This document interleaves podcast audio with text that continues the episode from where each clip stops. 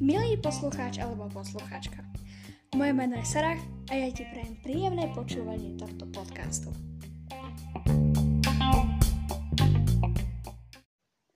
Ako iste vieme a nevieme, Zayn Malik odišiel od skupiny v marci 2015. Lenže čo všetko stálo za jeho odchodom? Bol tento odchod spontánny? Plánovali to chlapci? Alebo vlastne Zayn odišiel kvôli tomu, že naň ho bol veľký nátlak? Na internete sa veľmi rýchlosťou šíria fakty o tom, že Zaynov odchod bol podložený faktami. Napríklad, že si s chalmi prestal rozumieť, že by ho už práca v skupine nebavila, alebo že by vlastne chcel prejsť na solovú kariéru a nemusel stretávať chalanov. Veľmi rada by som tieto fakty zmietla zo stolu, pretože Zayn sa veľmi veľakrát vyjadril na verejnosti, že chalanov podporuje vo všetkom, čo robia, že sa mu páči ich hudba, to ako vystupujú a že im proste preje všetko najlepšie. Rovnako to mali aj chalani o Zaynovi, keď sa Zaynovi narodila jeho dcerka.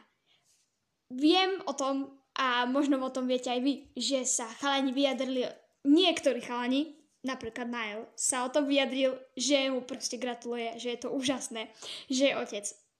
Takže to je asi prvý krok skôr k tomu, že Zayn určite sa nejakým spôsobom kvázi nesprotivil chalanom a že vlastne stále ho podporujú a on podporuje ich. Tak, ako to vlastne by sa malo robiť. Na internete sa šíri fakt, že album 4, štvrtý štúdiový album chalanov, bol vlastne predzvestou, že chalani nebudú 5, ale 4. Ak to poviem na rovinu a tak, ak by to znelo čo najlogickejšie, album 4 bol vydaný presne 17. novembra 2014, zatiaľ čo Zayn odišiel 25. marca 2015.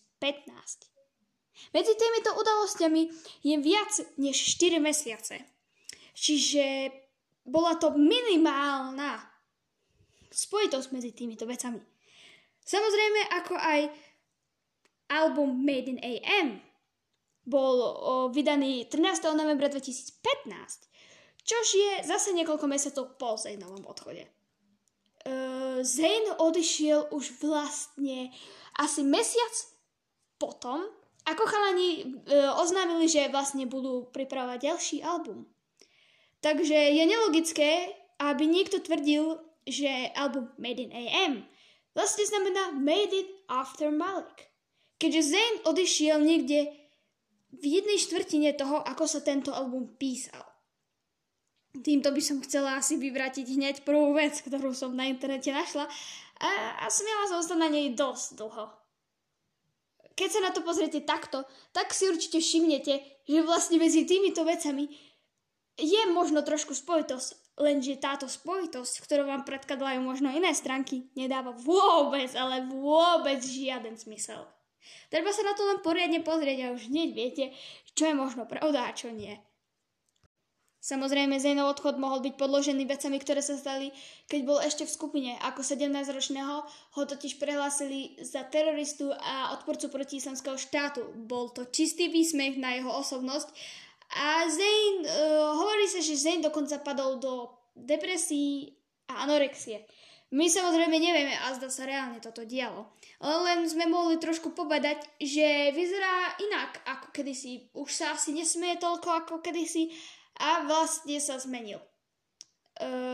Takže vlastne odchod zo skupiny bolo pre ňo dočasným riešením, i keď to spustilo dosť veľkú vlnu kritiky ohľadom toho, že chalanov jednoducho opustil, alebo sa proste s nimi nechcel rozprávať, vadila mu ich prítomnosť a tak ďalej.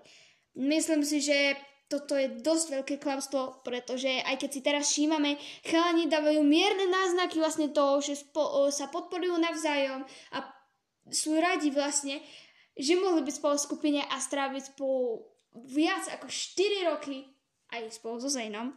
Úplne pekného priateľstva medzi nimi. Dokonca sa vytvorili aj šipy. Určite niektorí vieme, že Harry a Louis na stage mali k sebe dosť blízko. To isté sa dá povedať o Zaynovi a Liamovi. A vlastne aj o všetkých týchto, napríklad o Liamovi a Niallovi. Chalani mali jedinečné puto medzi sebou, ktoré sa dá nazvať pravým priateľstvom. Tak by som to nazvala ja. Samozrejme, vy si to môžete nazvať akokoľvek chcete. Môžete ich kľudne aj šipovať. Nikomu to nebude prekážať, pretože ak má niekto zdravý rozum, tak určite vie, že šipovanie nie je zlé. Ja sama som kedysi nešipovala vôbec nikoho. Prišlo mi to dosť nelogické, prečo by som vlastne mala niekoho vlastne spájať k sebe, aj keď to vlastne zjavne tak nebolo. Lenže jedným časom som asi trošku pochopila, že skôr Harry a Louis mali k sebe neuveriteľne blízko. A keď si všimnete niektoré videá, ktoré ešte stále sú na YouTube, tak vám môže kvázi asi dopnúť, čo sa tam reálne dialo alebo nedialo. Príde mi to veľmi pekné, že napríklad spievali spolu, alebo sa objímali a tak. Samozrejme, niektorí v tom vidia úplne niečo iné. Ale bolo to proste milé a pekné, tak by som to nazvala. A myslím si, že Zayn potom, keď odišiel z kapely, určite mu tieto veci chýbali, no dal sa na solovú kariéru a vlastne v marci 2016 vydal svoj prvý album, ktorý sa volá Mind of Mine. Takže Zaynovi sa začala veľmi dariť jeho hudba, naberala na popularite, ľudia si začali k nemu dláždiť cestičku, aj tí, ktorí boli asi odporcami, kvázi odporcami toho, že Zayn odišiel z kapely. A kvázi ho za to asi nenávideli, ale keď počúvali Zaynove piesne a videli, že tie piesne boli na úplne inej úrovni ako predtým, tak si povedali, že vlastne tento chalan má sakra veľký talent. Nebolo to už takéto spievanie v kapele o dievčatách a o láske, ako to chalani robili. Teraz nehádzem všetky pesničky do jedného vreca, ale vieme, že to tak robili. Každá jedna pieseň má podtónu o láske a o týchto ďalších veciach. Len si to všimnite. Treba sa započúvať do tých piesní, už počujete. Alebo skôr niekedy aj do tých videoklipov. Napríklad pieseň Temporary Fix je vlastne dosť dobrý príklad toho, ako chalani skladali piesne, akým spôsobom vlastne mysleli a možno na koho mysleli. Samozrejme, existuje strašne veľa špekulácií o tom, o kom vlastne sú tieto piesne. O kom je pieseň Diana, o kom je pieseň Olivia, o kom sú napríklad piesne aj Caroline, alebo ďalšie piesne zo solových albumov chlapcov, keď oficiálne oznámili, že si dávajú pauzu. Všetci vieme, ako tá pauza dopadla. Z 18 mesiacov sa stalo viac než 5 rokov. Ale chalani idú ďalej, rozvíjajú svoj talent, plánujú ďalšie a ďalšie albumy, vystúpenia, majú vypredané sály, vidíte, že sa im darí niekedy viac, ako keď boli v kapele. Je to úplne vidno na tých číslach, alebo na tom, ako ich fanúšici pozbudzujú. Samozrejme, nikomu z hlavy nedokáže nikto vytlačiť, že vlastne chalani boli kapela, že tam patrili. No, keď si všimnete, dá sa povedať, že títo chalani, ako ich poznáme ako solo, majú o niečo viac prepratované piesne, ako keď boli kapela. Všimnite si to už napríklad len na piesniach Sign of the Times od Harryho, alebo od Louisa napríklad Miss You. Keď si porovnáte napríklad tieto dve piesne s piesňami napríklad Perfect, keď boli ešte ako kapela, alebo s piesňami Midnight Memories. Je to niečo úplne iné a vlastne nedá sa to ani vlastne porovnávať, pretože je to iný štýl, je to proste úplne iné a ja by som skôr povedal, že je to lepšie ako predtým. Lenže za to ma určite niektorí zabijú, ale ja reálne na to kašlem, pretože tieto piesne, ktoré s chalani robia ako solo, sú o mnoho lepšie ako piesne, ktoré chalani robili ako kapela.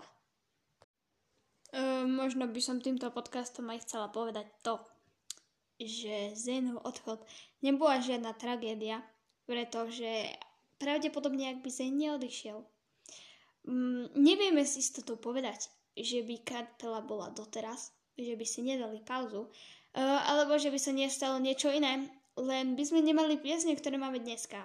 Porovnajte si napríklad jeho najnovší album Na Body is Listening, ktorý bol číslo 1 vo takmer všetkých krajinách, len 3 hodiny od toho, ako sa vydal. Je to veľmi neuveriteľné, že Zayn vlastne dokázal niečo takéto. Jeho mamina musí byť na ňo veľmi hrdá, keď vidí vlastne, že sa Zaynovi darí v osobnom živote, v hudbe a v týchto ďalších veciach.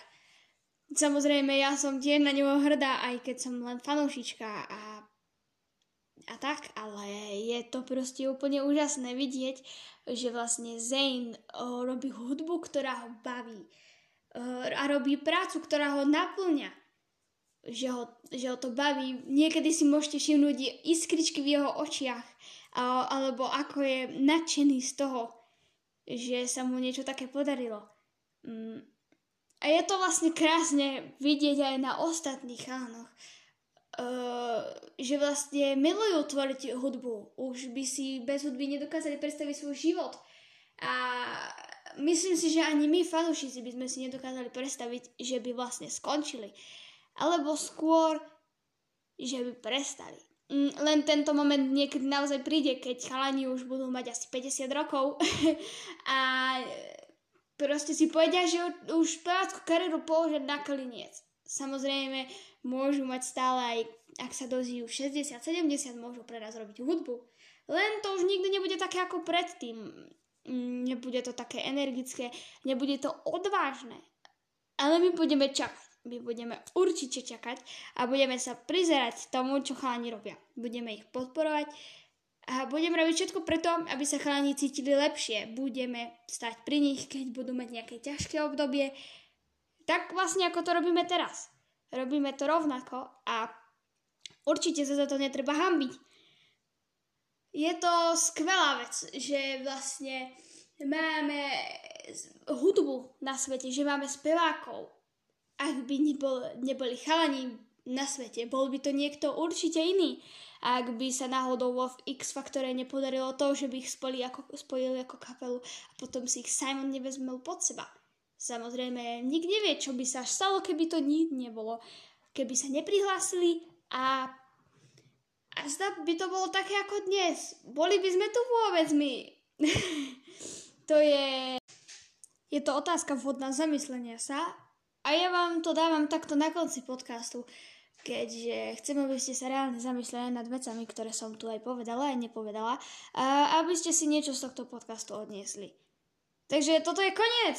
Gratulujem, že ste prišli na koniec tohto podcastu a snad sa uvidíme možno pri ďalšom. Budete počuť môj otrasný hlas, ale uvidíme sa.